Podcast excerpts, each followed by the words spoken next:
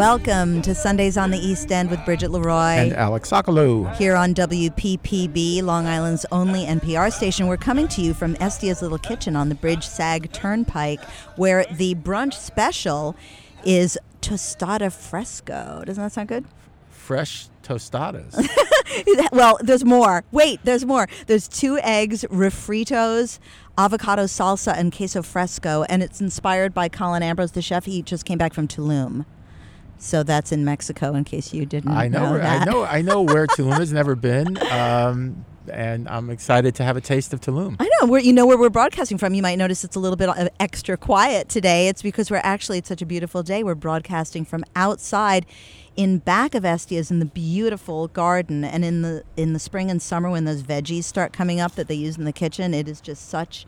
Uh, it's just so beautiful back here. Yeah, absolutely. It's another gorgeous, gorgeous springtime is is is almost blooming. It is. And we've got amazing guests today on Sundays on the East End. We have uh, Kenny Mann, who's been a Sag Harbor resident for uh, about a million years. I, I remember working. Well, Kenny worked. no worked. offense. No offense. No, but Kenny, Kenny worked at Guildhall when I was at the Star, like in the mid '80s, and uh, and our other guest, Doug Kuntz, who's going to be here very shortly, was also at the Star. So we were all kind of like across the street from each other and got to know each other. But um, uh, Doug is going to be talking about his. Um, and they just wrote a story about him in the East Hampton Star. The Star, uh, Bess Rattray wrote an amazing story. He um, has been a photographer out here for again for a very, very, very long time, and uh, uh, very well known for his photographs of the Baymen and, and stuff. But he's been with Sea Watch Three, which is um, a boat in the Mediterranean that's been I think it's the Mediterranean. He'll correct me if it isn't, but uh, that's been going around picking up um, refugees who are trying to escape through Libya, and it's just amazing. But we're, but right now we're going to start actually, Alec, with Kenny, who um, was born in Kenya. That's not why you're named Kenny, is it? Yes, it is. It is. Yes, it is. I didn't know that. Thank. God you weren't born in Swaziland. Well, exactly. Who knows what my mother might have done? But we were talking about uh, we're, we're talking about humanitarian uh, causes, humanitarian causes, and we're talking about refugees. And you have an interesting backstory as far as that goes. well, my, my father was Polish, my mother was Romanian. They managed to escape from Europe in the nick of time. 1930, 1942, they actually escaped. And uh, my mother had always dreamed of coming to Africa. In the old days, you know, the atlas used to show all these white spaces that had never been explored, and she wanted to explore them. Wow. And they originally were they made their way to a refugee camp in Israel. And from there the British because Kenya was a British colony then were looking for educated people to run certain organizations. My parents were sent to a refugee camp way back in what was then Rhodesia southern Rhodesia now Zimbabwe until a job became available in Kenya. My father was a veterinarian and a parasitologist. Like a, a large animal vet or a, uh, no because in Europe you're, no, yeah. but he uh, was basically a parasitologist, and so he was hired as the meat inspector at a Jewish meat factory in Kenya that was making spam for the British Army. Wow. Wow. Yeah. So, wait, so, so Oh. spam is. I don't wanna know right? what Is- spam spam is. is yes, I don't kind know of what- like meat. It's disgusting, product. whatever it is, unbearable. Um, but tell us about your um, your recent. I mean, you've always been because you were brought up with the Maasai. I know you've always been really committed to Yeah. the Maasai people and indigenous people in general. But you've recently started a um, what would you call it? I guess a, It's an organization. an organization for. Um, Um, Well, it's called um, Acacia Moyo. Moyo. Acacia Okay. moyo, for those who don't know, is the acacia is that umbrella-shaped tree you see all over Africa. Right. which provides shade for many animals and people. And It's moyo tree. in the Swahili language means hot. So Shade.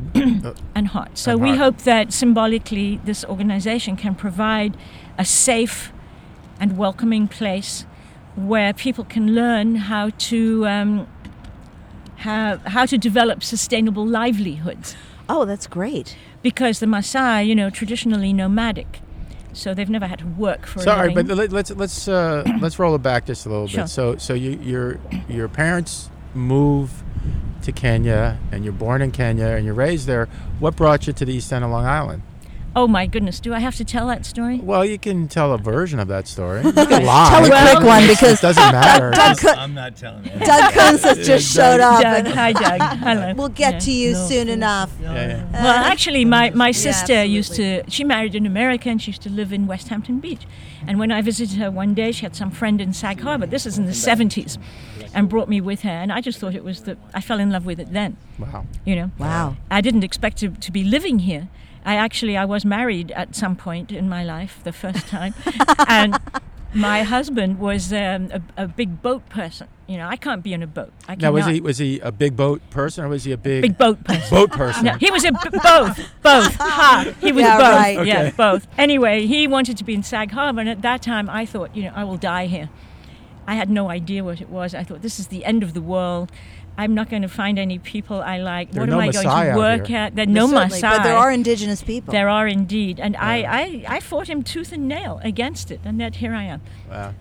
Well, uh, we have Doug Kuntz joining us now. Hi, Doug. Finally. Hello. I'm sorry. You know what?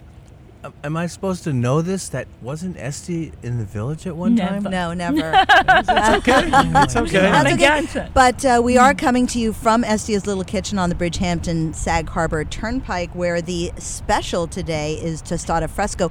Two eggs, refritos, avocado salsa, and queso fresco. But they're also serving dinner now. And, Alec, one of their dinner. Um, one of their specials, the vegan huaraches. I know I'm not saying that right, but it's now available for breakfast, lunch, and dinner. So they have something for vegans at every meal.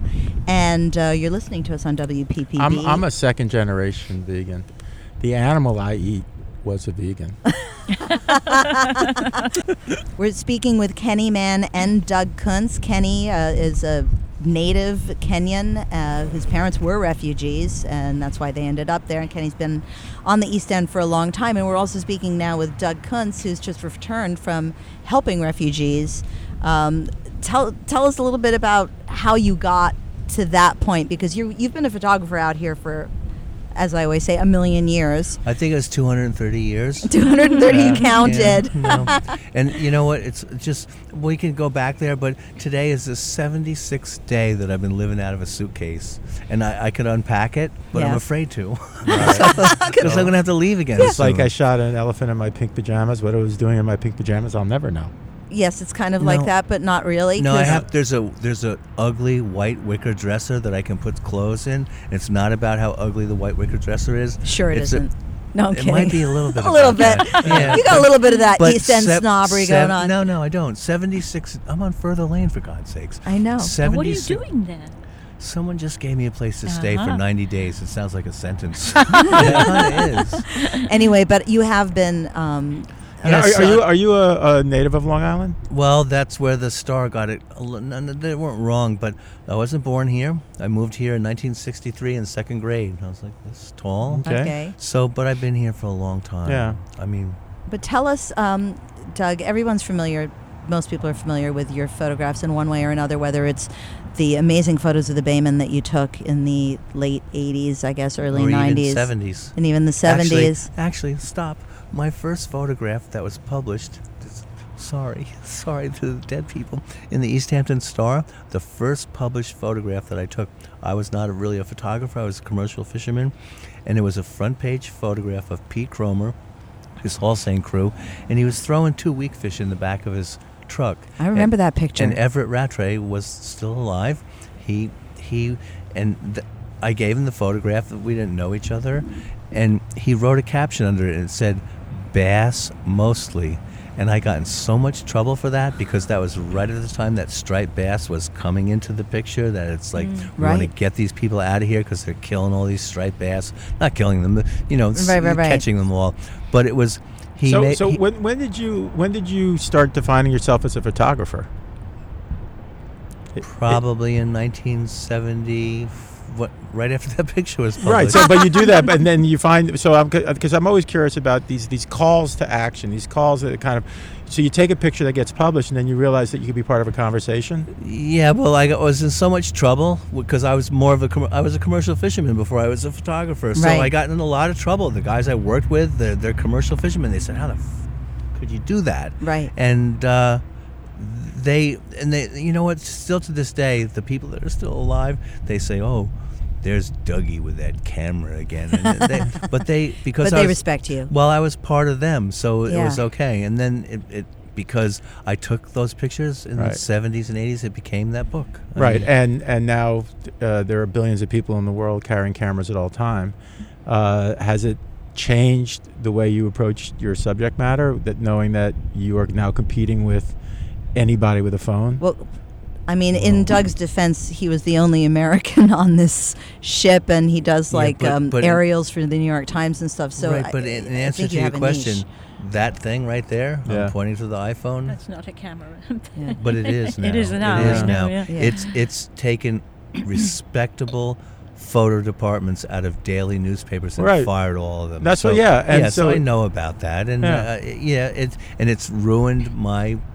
I had a good gig out here for a long time with the New York Times, the Post, Newsday, magazines, but it's it's not about a photograph anymore. It's about content, clicks, and get it up there on the Right, web. which which quick- which in a way, I, I think we're going to take a little break now. But when we come For back, I- yoga? uh, yeah, exactly. Yes, no, we're when gonna we come back yoga from our interlude, um, I I would love to actually talk about this because you both have had a calling to service uh, uh, in a world that now is is hyper connected, um, and yet the uh, the passions, if you will, that you guys find yourself putting your energies towards um, is very specific. You have to be in a very specific place to do it.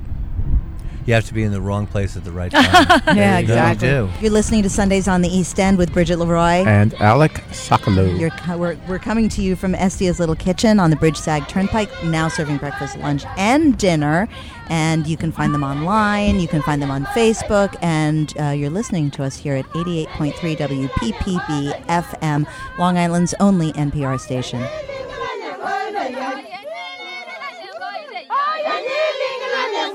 Yandarabu maira mije.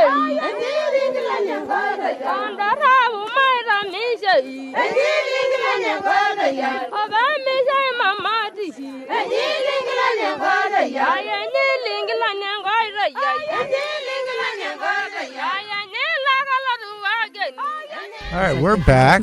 Uh, Sundays on the East End. Uh, this is Alex Sokolow. And Bridget Leroy, we're coming to you from, Estia's, where there's a lot of good food. and they're now serving uh, dinner as well as breakfast and lunch. So look it up online, estias.com. And our guests are Kenny Mann. And Doug Kuntz. Both of our guests today uh, are, are kind of, uh, if there's a unifying principle for me, is, is they're, they're both uh, East End residents uh, for any length of years who really are casting shadows, uh, using their energies uh, in, in other far reaching parts of the world that are very important to them.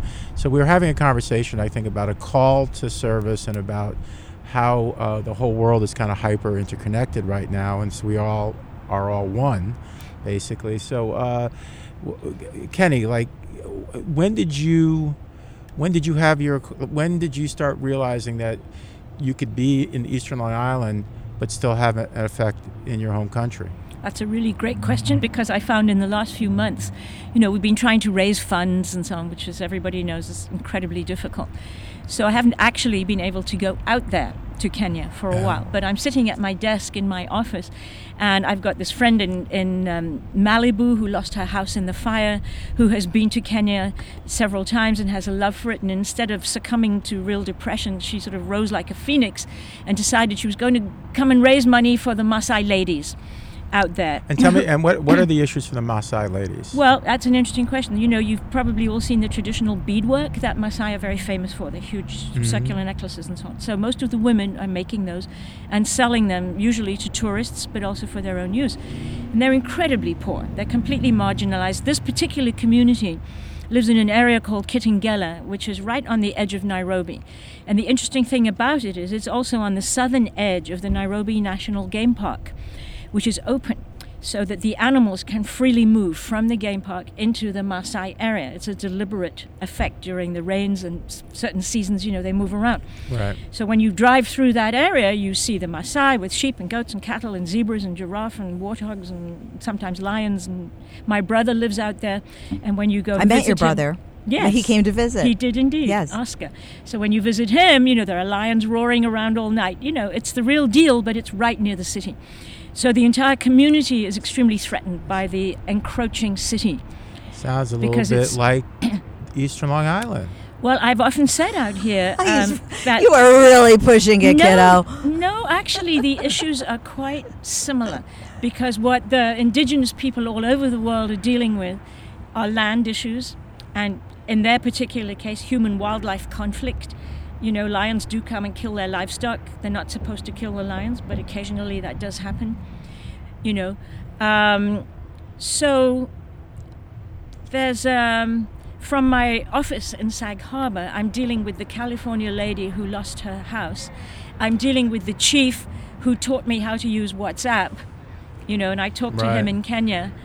I'm That's why I, I um, dealing to my with son in Ghana right now and, Yeah. WhatsApp. and Doug, would you say the same thing? I mean, for, for, for your eye to be on the right side of a lens to take the photo that might impact the entire world, uh, you have to be out in the world. But are you able to somehow balance being an East Ender with uh, where you, where you, your assignments and passions lead you? Well, you have to go there. I mean, you have to be right there. to be So- a journalist. Yeah, I mean, uh, to be a photographer or now a videographer, that's my new thing. I Wow. mean, I can't believe I set foot into that. I fought that actually for Why'd you fight it? because it's it's time intensive. It means editing, and it was it was for news when newspapers a few years ago said, "Oh, you have to start shooting video." I fought it. You're a purist. But but your but your skill set. I mean, I, I always imagine when I see photos, uh, you know, in newspapers or, or, or the best photography, it's it's you know where to put the camera, or, or you or you happen to be in the place where the camera is able to show you something that you would uh, capture a moment that tells a story. Well, right. I mean, if I can interject too, I mean, lately, for the last few years, Doug has really been going going to where the photographs are, and rather than going, you know, he's not taking a picture of a celebrity. He's going on humanitarian um, causes. I think I think to, we're kind of getting at the same point though, Yeah. which is that that you it's you're you're putting boots on the ground. And, and Kenny, you're. I, it sounds like you're putting boots on the ground digitally. digitally uh, to to to be at the place. I think I know what what you're really talking about is how we are all interconnected. And and I mean I actually if I want to photograph that white chair I have to be in front of that white chair. But because of this digital age that part of me still kind of hates mm-hmm. I was I think I might have told you this maybe I didn't. I was typing a picture caption of the man that I held his hand on that ship that he's from the South Sudan. I took his hand off his sinking boat onto our boat, and we became friends. And as I was, I had to remember his name because it's an African name, and I, you know my spelling is really bad. I'm I'm literally in the East Hampton Star office typing his name, getting it right, and he called me on the phone right Wow. at that moment. Right at that moment. And, so and that's and this and this hyperconnectivity though, because I you know we don't our Sundays on the East End is not really a, a topical show. It's not really a news show, but it seems like more and more the world is coming to us, and we are going to the world in real time. Whether it's it's a massacre in New Zealand, whether it's a college cheating scandal, whether it's whatever, it all is attached to the the, the technology. It all is attached. We, we we are all living.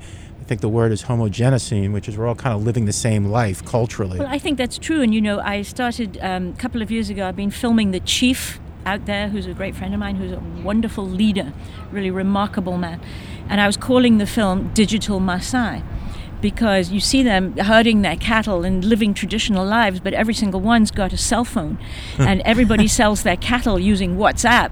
Are you serious? Like, Yes, that's just I learned the about image. WhatsApp from the chief. You know, And WhatsApp, if I remember, is that is a Facebook.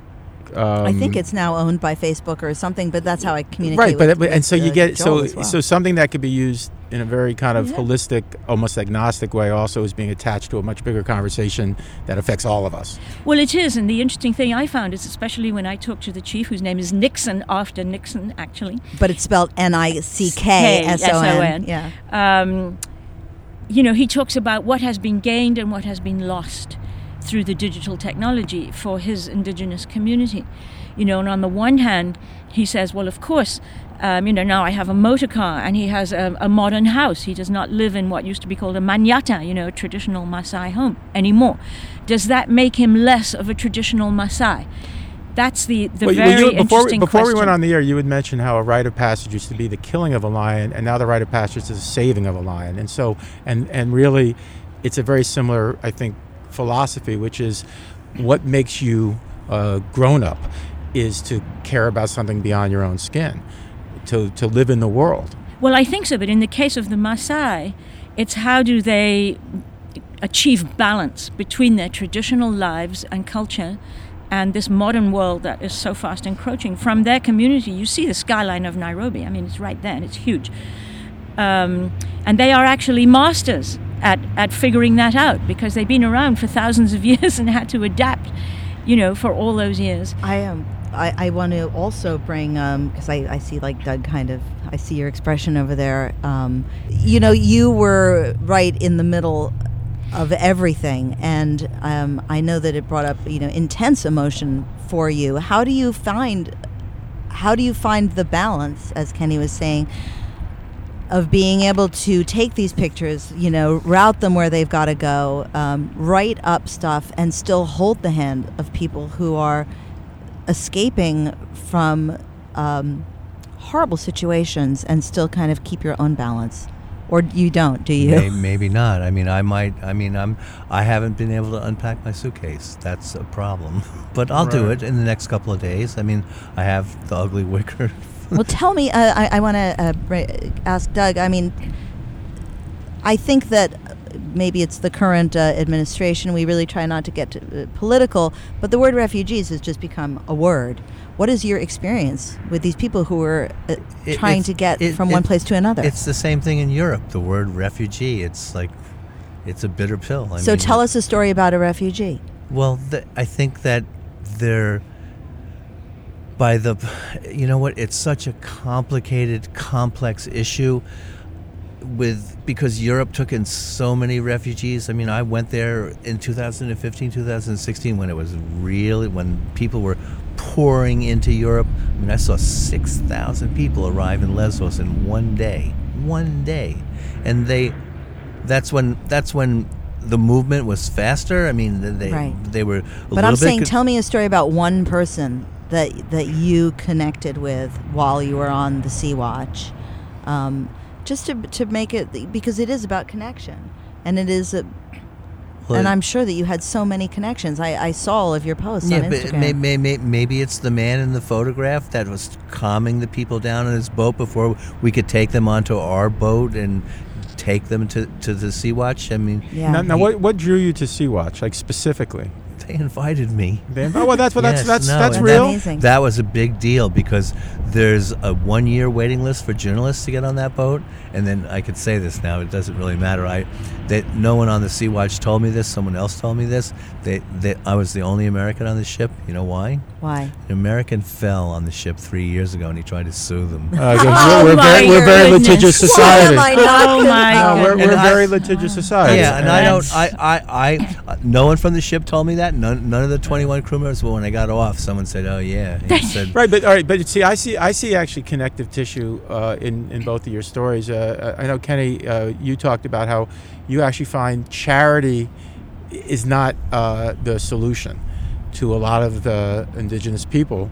Uh, and and Doug, like you're talking about refugees that are leaving a, a war torn area, and I might be making a little bit of a reach here, but it's like, why are the areas? Why is the area war torn? Because of it's because of so complicated. It's oh. yes, it's not. It's Africa. So I mean, most people think, oh, everyone's coming from Libya. Libya is just the porthole. Right. I mean, Africa, you can take three United States, and if you wiggle them around, you can fit them in the continent of Africa. Well, you it's said that none of the refugees but were from no, Libya. Not, not they one had of gone. Them. They but I want to say something right there, if I may, which is, you know, most, particularly Americans. First of all, they barely know where any country in Africa is. When I say I'm from Kenya, honestly, somebody once said, "Oh, gee, is that down south somewhere?" Right, you know, I mean, the, the, geographical knowledge is zero. It's it's so there's it's no sad. concept. And secondly, um, in this country, you have been fed all this dark, black news about Africa because it's newsworthy. Yep. But the truth of the matter is, like when I go to Kenya,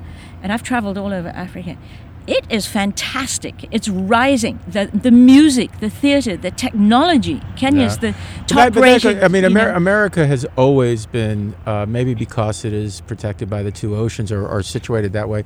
America has been so short-sighted when it comes to the rest of the world, uh, of of thinking that there isn't a rest of the world. Well, that's um, you know coming back to the point. You're right, uh, but coming back um, to the point of charity, there's incredible goodwill in America. I have never been in a country where people are so Generous. generous. I mean, the instant something happens, some African kids need surgery, hundred thousand dollars are raised. It's really extraordinary. But there isn't a concept of what life there is like on the ground. And even people who've traveled there as tourists, it's all very romantic, you know, and it's photo Right, it's all, uh, There's out of nothing Africa. real. So, you know, my suggestion is, you know, go live there in one of these countries for a couple of years. Go live among the Maasai, even though they live in a, a, a modern house these days, some of them. See, experience what it's like to live on $2 a week. Try it. Experience what it's like not to be able to afford. Right, but, but most most to- Americans won't be able to do that. They so won't so survive. how could how could they? Well, no, but how could they hmm. still access that same connection and empathy? Well, maybe through Easily. I mean, it can be photography arranged. I think well. that most indigenous communities are very keen to educate and have visitors and show people how they live and so on. So acaciamoyo.org is that the Yes, address? Thank you. Yeah. And Doug, um, I mean, obviously, I've known you uh, for 36 years, I think, just about. And um, the photographs, though, that you've been sending back as you've been to all of these uh, places. Where where were you before you did the the Sea Watch Lesbos? I went to Lesbos. Lesbos, And then sorry. The, the the person who got me on the Sea Watch was a British firefighter named Brendan Woodhouse, and he and he hates It's kind of an ironic name for a firefighter. What was his name? Brendan Woodhouse. Woodhouse. We Woodhouse. yeah, no. And he's he. I mean, I I have to leave you. He he's he's he's a firefighter f- from England, Mm-hmm. but he's also a poet, and he's he's like every other the other twenty one members, the crew members of the Sea Watch.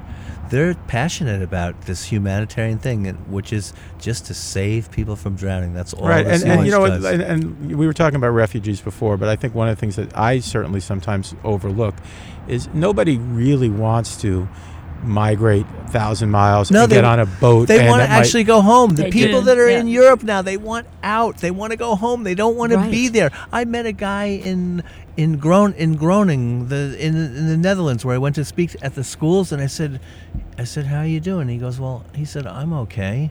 I've only been here for 23 years, and mm-hmm. I've been able to assimilate into this." But he said, "My dad, who's a university professor." He's hated every day he's been here. He just wants to go home, but he can't. They were from Uh, Tell, Afghanistan. no, tell me, tell me, um, Doug, about speaking in the schools because that's about educating people, and that is something that you did. You traveled around a little bit. What were you?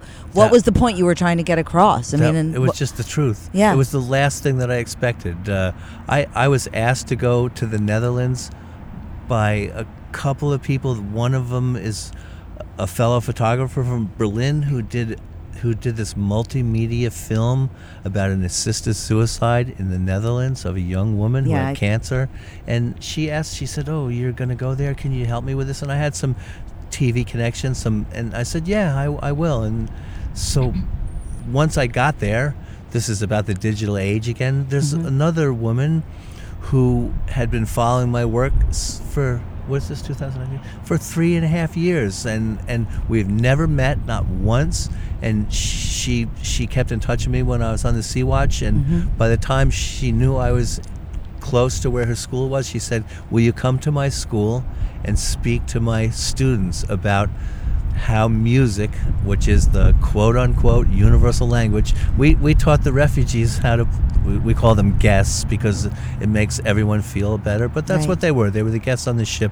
We taught them, not me, my music thing is the iPod, the earphones, Right, that's it. but what did there you- were music teachers there. They taught these people how to play the ukulele and the guitar in six days. And they could play more than simple well, chords. must be there must be a lot of spare time on There's these all- ships. there's- I mean, there's- I, there's- I, I want to go back to the because this is like they don't want to be refugees.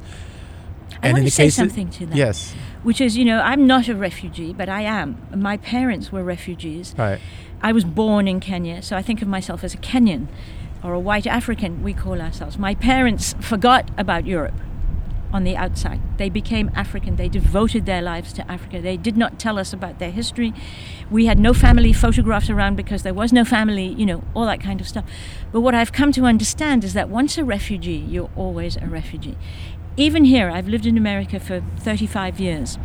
My life is hounded by paperwork you know, I have to prove who my parents were because they were naturalized British citizens. You know, it's Yeah. followed me all my life.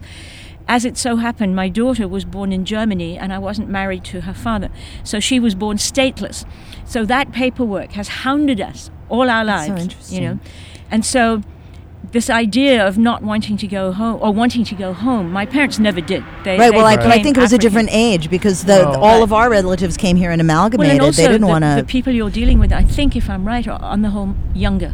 I mean, they're, they they seem to be yes relatively and no. young. Yes and no. Yes I and mean, no. a lot of them Yeah. were younger, but I Yeah. admit, especially in Lesbos early on, a few years ago, they were every ages, age. every Right, They but, were- but like we're, we're this, this to me is like, oh, you know what? We're, we're I guess we're getting ready for a break. The hand yeah. went up. Yeah. Sorry. Uh, you're listening to Sundays on the East End with Bridget Leroy. And Alec Sokolow. We're coming to you from Estia's Little Kitchen in Sag Harbor on the Bridge Sag Turnpike, where the food is delicious, the coffee is hot, the conversation is cool, and you're listening to us on 88.3 WPPB. You can also listen to us online at WPPB.org.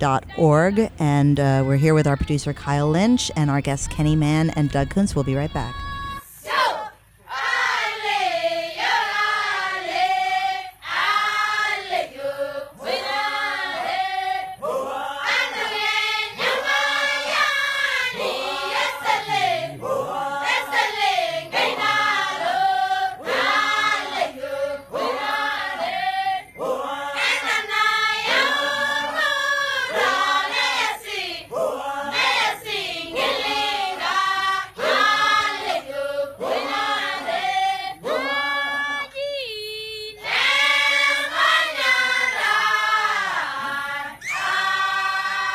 We're back Sundays on the East End with Bridget Leroy. and Alec Sokolow. Alec, you were just making a really interesting point. Just pick well, it up. Ken, babe. Kenny and I were talking during the interlude, and, and it is how the Maasai themselves uh, are at risk of becoming refugees. Exactly. And it seems like as the world, you know, it's more and more people. I mean, that's that's we're we're upwards of six, seven, eight billion people now on this planet. More and more people are in the world. More and more uh, interconnectivity in this world. Um, we are all from someplace, and yet we're all everywhere at the same time. And what, what I where I'm seeing a real connection in this conversation is the the work on a boat where you're you're you're saving people who simply are trying to exist, and the the work uh, where you could do it digitally, but the work um, where where you're trying to save a way of life, where they're With- just with the simply trying to exist, is somehow colliding with the complexity of the world. I think it is. I w- I wouldn't like to say that I'm trying to save a culture on our life because I think that's very arrogant All and right, they're well, perfectly capable of. But you're an American now. I'm not. Whoa. um, they're perfectly capable of knowing what to do themselves. That's why I'm against charity. You know, we have to respect these people's knowledge. I find in many cases their cultural setup is superior to ours. You know, Can, can you extrapolate on that? Yes, um, the Maasai um, system is that you are born into a particular age group, which is usually a span of around seven years, and you travel through life in that age group, whether you're a female or male. And each age group has a name. That is how they trace their history. It's by the name of the age group. And that age group is your support system throughout life. So if you're um, a, a male, you know, your first job when you're four years old is herding the cattle and the goats and the sheep. And as you become older, you um, become a, a sort of senior herder. Then you become a warrior when you're a teenager. Then you become a junior elder in your 20s and 30s and 40s. So you you know where you're going. you know other where you're going and you know your Right, so obligations and your identity. duties. Yeah. But it's not just that. It's not rigid. You know, you get there. Um, there's no orphan. There is no widowed woman who's struggling alone. There is no elderly person who's been abandoned. I witnessed um, something when I was filming there uh, last year. An old man who's blind, we don't know how old he is, probably at least 80. Uh, lions attacked his sheep and killed about 15 sheep, which was everything that he owned in the world. And I happened to be at the chief's house at the time, and a little boy was leading this old blind man with a stick up the hill. And Nixon, who has a lot of cattle and sheep and goats, was, um, with the help of some other guys, culling some of the sheep, and other community members came with some sheep, and they replaced the dead sheep without question, without a word. You know, it's that incredible sense of community. Right, and, and now if we can just turn it back, eh, the, the, the refugees that, that you were uh, That Doug fu- Kuntz that Doug uh, that you and the, this organization were helping to to live and survive. Where, did you did you feel that sense of community coming from them, or have Or they, did a or did a sense of community develop within the ship of the It- people? It, it, it was both ways. I mean, it, it, it's the, see that that's it was the thing that people don't really understand. Everyone thinks that these people are coming from Libya, but they're not. They're the the 47 people that we took on board the Sea Watch. I think they came from 10 African countries. Do I say that? Is that right? 10, 10 uh, they they came from all over Africa. None of them were from from Libya, and some of them Libya is just the porthole. That's where the smugglers are. That's where the money is made. Libya Libya is it's a lawless nation. so in the time that you were on this ship, was there a sense of community that sprung up? yeah, within among the, ship yeah, there was. Yeah, they what I loved mean. us. We all loved each other. We ate together. We we did things. I mean, they we slept in a different part of the ship, but sometimes sometimes we'd go sleep with them. I mean, it just right? to, and to and try and were be there a- customs, or were there rituals, or were there um, dynamics that uh, you learned? Mm, or that were shared. Yeah, there was dance and music, but uh, it- and their music obviously was different than ours. But uh, th- yeah, they they. But you know what? At the same time, they're on a ship. They don't know where the hell they're going. We're, they know we're trying to help them, but they also know that Europe doesn't want them. So when 30 days goes by, and and I think 34 days went by. Uh, it, there, there's a lot of frustration. There's a lot of anxiety, depression. I mean, there, there some. How the, did you cope with that? Just as a as being there as a as an observer, you were an observer, but you were also completely involved, Doug. So, uh, and, and I know how much it touches you because I know that you get choked up when you even talk about it. What did you do to aid besides just not just, but besides documenting it? Well, you just try and be a part of what they're going through, which makes you go through the same thing, I guess. Right. And obviously, I'm not going to go there, but you know, when I came home, I was a homeless refugee too. I mean, you, Yeah. you just forget that. I mean, the, you can feel and sense their frustration. I mean, they, Right. th- some of these people. One guy, it was his fifth attempt to leave Libya. That's a thousand euro each time he's trying to leave, and he gets caught mostly by the Libyan Coast Guard, which is funded under the EU, and they're supposed to do the right thing, but they don't care. It's it's all they're all pirates. And he just kept trying. well, he kept trying, but no, he he goes he goes once, he fails, he gets sent back, and he actually gets put in. You know, he's he gets put in a slave labor camp to work for whatever he said. well, saved. you also you went to the settlement camps as well, didn't you? Not in Libya, no. no, no, no. But I mean in Right, Syria. well, but no, it, no, it, just in Greece. Oh, in you know, Greece. But it's I- I go ahead, go ahead, Ken. What, what I'm thinking about now, you said, you know, the digital world is sort of making us all one and bringing us together, which is true to an extent.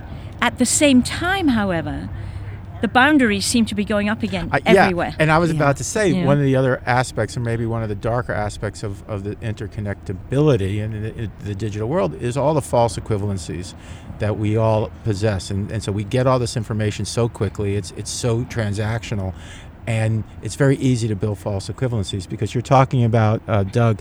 You're talking about a human being who five times has somehow found the money to try and just stay alive, and yet somehow that will compete with some kind of meme or some kind of idiocy or some kind of uh, statement that then takes on equal weight But I think that's part of the whole, the whole, my whole uh, thing, and I'm, you know, I'm on Facebook all the time, is that you can see something that is so touching and moving and poignant and profound, and then the very next thing you see is something funny. So we're all learning to to go from high to low, to go from heaven to hell in, in a matter of seconds, and I'm not so sure that's good for us. He he told me on his fifth attempt when he stepped into that boat, another thousand euro that he he probably worked over a year to have it. He said, you know what?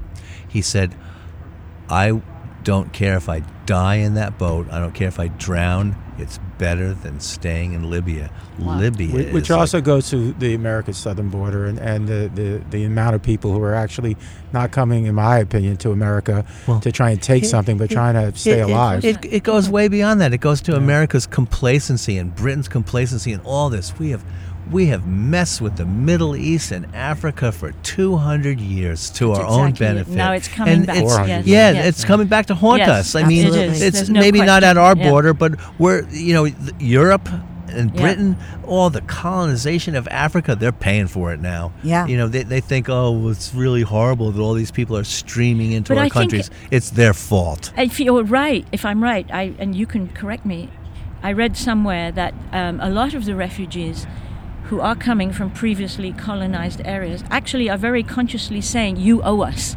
You Yeah. have to take us in." I never heard. France, I- I- Germany. I've heard it. Well, it's, And I know what? understand it. Oh, Yeah. I do too. I mean, I would, I would Yeah. say they're right. I Yeah. mean, Yeah. they're right. We, You know? and it's, it, it, it goes even beyond that. I mean, it, it's the. I can only speak from from what I know about my own country, the United States. You know, you know what? The, the biggest thing that affects our economy, the, the government of the United States, is selling weapons. The next thing is drugs. But the weapons that we've sent into the Middle East, it's and, and, the And you've been there. The You've- things that we've done there, it's just despicable. Right, and then and you can also add to that that we all carry these phones. These phones are made with minerals that are pulled out of Africa, and so we've outsourced slavery. Then also, if you really want to look at it from that perspective, uh, Well, I asked to have the cobalt removed from my phone when I bought it. That's what it is. Did you really? cobalt. No, I didn't. You can't. it's one. I'm it's, sorry. I was like, I'm doing it. I'm, you know, Bridget. Take the cobalt out I'm running to the store to take out the There- there- cobalt. there's probably a tiny little smidgen of Right. cobalt, but Right. little children And that by are the way, five I'm not years saying old that- I'm not- in the mud are being asked to take this cobalt out, and they get five cents every week to do yeah. it. Yeah, and I'm not saying it to, to ultimately just be a cynic. I'm saying it because I think that we all have a moral and ethical responsibility in our incredible fortune of being in America, and in our case, in a beautiful part of Yes, America, Yes, but if you if you know enough about what America has done in their failed policy, especially in the Middle East, Well, you've been there, right? Well, uh, you know what? I I, ha- I have, but America. I mean, I hate to say this, but America has been at war since the end of World War II. It's what drives the economy. We have never stopped being at war. There's a little skirmish here. There's Vietnam. We, we're selling weapons here or there. We've been at war since the end of World War II. We never stopped because of the money. You know, But you know, let's. I, I'd like to say, just say something about the colonization, which Okay. you don't use that word in America, but it sort Right. of is what's going on. Um, if you see, say, among the Maasai or any indigenous people, you know, the consequences of previous colonization, for example, in Kenya. Nobody owned land. It's just like with the Native Americans here. The British brought in the idea of owning land and paying taxes on it. So Maasai land was divided up so that it now has individual owners. So again, you have to rely on the community because people are sometimes so poor that they are compelled to sell off their land. Once you sell off that piece of land, which is in the middle of a vast area, you destroy the wildlife migration routes, you destroy a certain course. section of grazing for your own livestock, you know, you completely break up the community. So the effort out there is to try and preserve the land because without the land, you are not a Maasai. So it all goes back to that British rule in colonization that we are now feeling today that this group of indigenous people faces extinction. so explain again what um, Acacia Moyo, your um, organization, is all about. Well, um, we're just trying, you know, without being charitable. We don't provide food, we don't do anything. We have a number of partners. And it, it's microcredit. Is that No, no nothing not like that. No. Um, we want to work with the community. For example, Maasai were always nomadic, they have never grown their own food. So now they are forced to no longer be nomadic, and they're eating terrible, awful food. They're all this size, Like huge, us. fat. yeah. Well, Maasai, not, if here, you know, not here at Estia's Little Kitchen. No, this I know. food I- is I- this- delicious. but most people have seen pictures of Maasai, beautiful, slim, tall warriors and In so the nice light. in a beautiful light, Yeah, you know, because nice they're very light. As a photogenic. In fact, they have become well the done. face of East Africa. But today they're very fat and they're suffering from Oh my yes, God. Because there's no food. Maasai. Oh, yeah, no, right, because, because- it's the same as with poor people out here. They live in an area. There's no grocery store nearby. They're living on white bread and Coca-Cola and tea with six spoonfuls of sugar. Right. So our effort, and actually the chief uh, was way ahead of me because I Nixon talking, Nixon Parmesan. Parmesan. Ni- Nixon, I, I- love you. he's fat, and I'm oh, been telling Oh, you he his. is not. Yes, he Nixon, you're not fat. He's For a big Maasai, boned. he's very fat. big He's boned. big. And I'm saying, Nixon, you've got to change the diet. You're not allowed to have six spoonfuls of sugar. So all of a sudden, I get these photographs on WhatsApp early last year, and there's these vegetables. I don't know what it is. He says, This is my vegetable garden, he says. He didn't know how to grow vegetables. He learned from the back of the seed packages. He's smart. The whole community got together. They got the money together for a solar powered water pump so they don't have to rely on water. He's got two acres. He makes enough for his family. He sells to the community. So he's given us two acres. We have partnered with the Santa Fe Community College.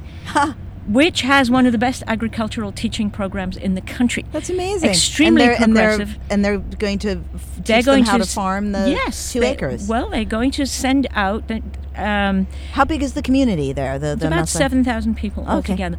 Um, very, very spread out over a Right. huge area. You don't. It's not a village. right? know. Right. Anyway, we're working with the community college. They want to send out some experts. They have extremely advanced methods. You can grow a ton of tomatoes on two square feet with no soil and one drop of water. You know, Right, right, whatever it right. And they also want to create a Native American Maasai exchange. Would would be historical and Oh, that's That would interesting that's What, what a great idea. because they're dealing with similar issues, similar landscape, water issues, land issues, food issues, housing issues, and you know, last year, whenever it was, there was one of the um, din- lunches at the American Hotel by the Sag Harbor Express, and I spoke up and I said, you know, we're safe. We are facing the same issues here: housing, land, survival. Um, Is it there's a housing problem out here? Yeah, there's a, said the homeless Doug Kuntz. Living on Further Lane for, for a little bit. It's temporary. Uh, 90 tempor- days. right. 90 Uh, days. Living out I of a right, but suitcase. our lives are not so different. right, and from and and, you know? and really, like you know, in a way, the conversation, you know, uh, the day after Columbus uh, landed those three ships somewhere uh, on the uh, lower West east, Indies. eastern, so yeah, the, the, the West Indies, which even that tells you the Europeans' view of the world. Right. uh, is the day that globalization kind of took on an entirely different mechanism in all of our lives, and we're now several hundred years, you know, into that experiment, and we all do have the same issues. We Well, do, we, and we have people that are trying to actually take Columbus Day right off the yes, they are. calendar. Yeah. Right. And maybe that's justifiable. I mean, Yeah. Doug, I- uh, if people want to know more about the um, your journey with uh, Sea Watch or any of the other humanitarian, you know, photog- photographs you've taken, you have you have a website, don't you? yes, but none of that work is on my website now. I mean, I have social media; it's on there, but Right. there's plans for to. Okay, well, so I haven't had time to put Of any course. of the work on my. No, you haven't even unpacked your suitcase, well, dude. I, I don't. I haven't unpacked packed my suitcase, and I have to go to the city at 4 a.m. tomorrow and get my computer and, and, and everything, so I can work again. but if people do want to, to, to look you up, uh, they can do it on Insta, Instagram. yeah, I have an you? Instagram account. And Doug, it's Doug Doug, D- Kun, Doug. No, it's Doug Kuntz Photography and K U N T Z. And Well, you also are a wonderful writer. I mean, you, what you wrote while you were out, uh, not just here, but when you've been at other um, humanitarian crises, has been so uh, heart wrenching. Um, they're like you- long picture caption, picture captions. long me. picture captions. But didn't you also do something when you were out at sea? I was just bringing it around, where um, you did you do a fundraiser for books or something? Am I remembering that right, or is it was it something that you didn't plan as a um, fundraiser? I, or just I did. Tell me what I it did was. fundraising for Sea Watch because it's easy. You just do it on Facebook and you just create a donation page. But I then when I when when it's actually a great story when about the music. When the music is the universal language, so we get to Catania and the ship is sort of under arrest, and the crew is let. They're not under arrest, but they're detained with 31 violations. And I stayed behind for 12 days. Everyone, the rest of the crew that could leave, they went home. I mean, they have jobs. Right. I didn't have a job, so I stayed. It was Sicily. It was beautiful.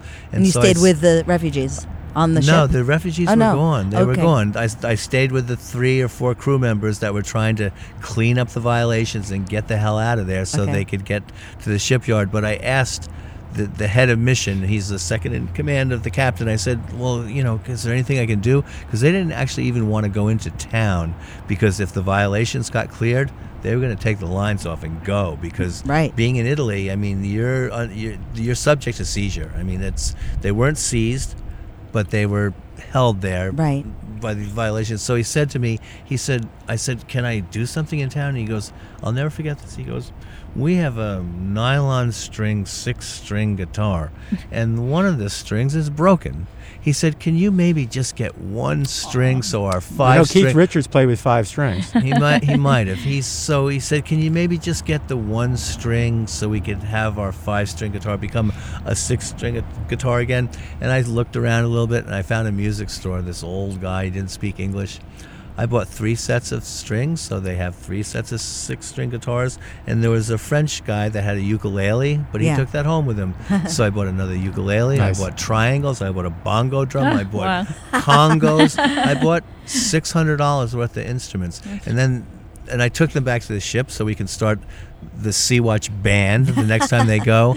And then I went. I found another music store. I couldn't. I couldn't help myself, and I bought him a steel string guitar. you did. Yeah, and that was kind of expensive. Um, and I maybe I could fundraise that away, but I haven't yet. And so they do when the when the Sea Watch hopefully gets back out, and Yeah. they pick up forty seven people again. They'll have Music. three guitars, a ukulele, bongo drums, triangles. They're gonna they're gonna get Yeah. off the boat in Europe and they're gonna be rock stars. Rockstar, yeah. well, that's so actually, you know what? It, it's there's I have like a plan for that. If, they, if, if if if three or four refugees can learn to play the guitar in six days, maybe there could be a band.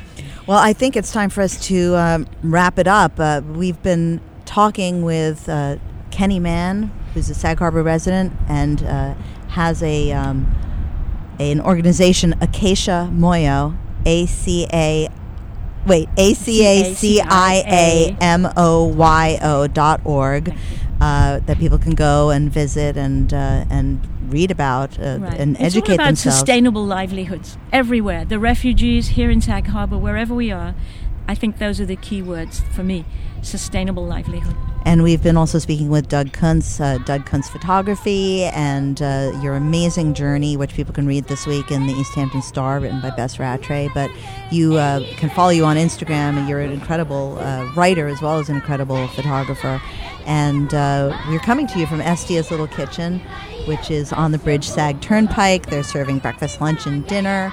And uh, there are some great specials this week: shrimp risotto. I mean, they have veggie. Hor- I can never say this word. Horachas um, that they're serving for breakfast, lunch, and dinner, and hibiscus margaritas. Wow. Sound really good right about Should about we now. stay? Well, excuse me. yeah, okay. And uh, you've been listening to us here uh, on WPPB. Um, it's Bridget Leroy and Alec Sokolow, Sundays on the East End. Alec, you want to take us out? Uh, be well, stay well.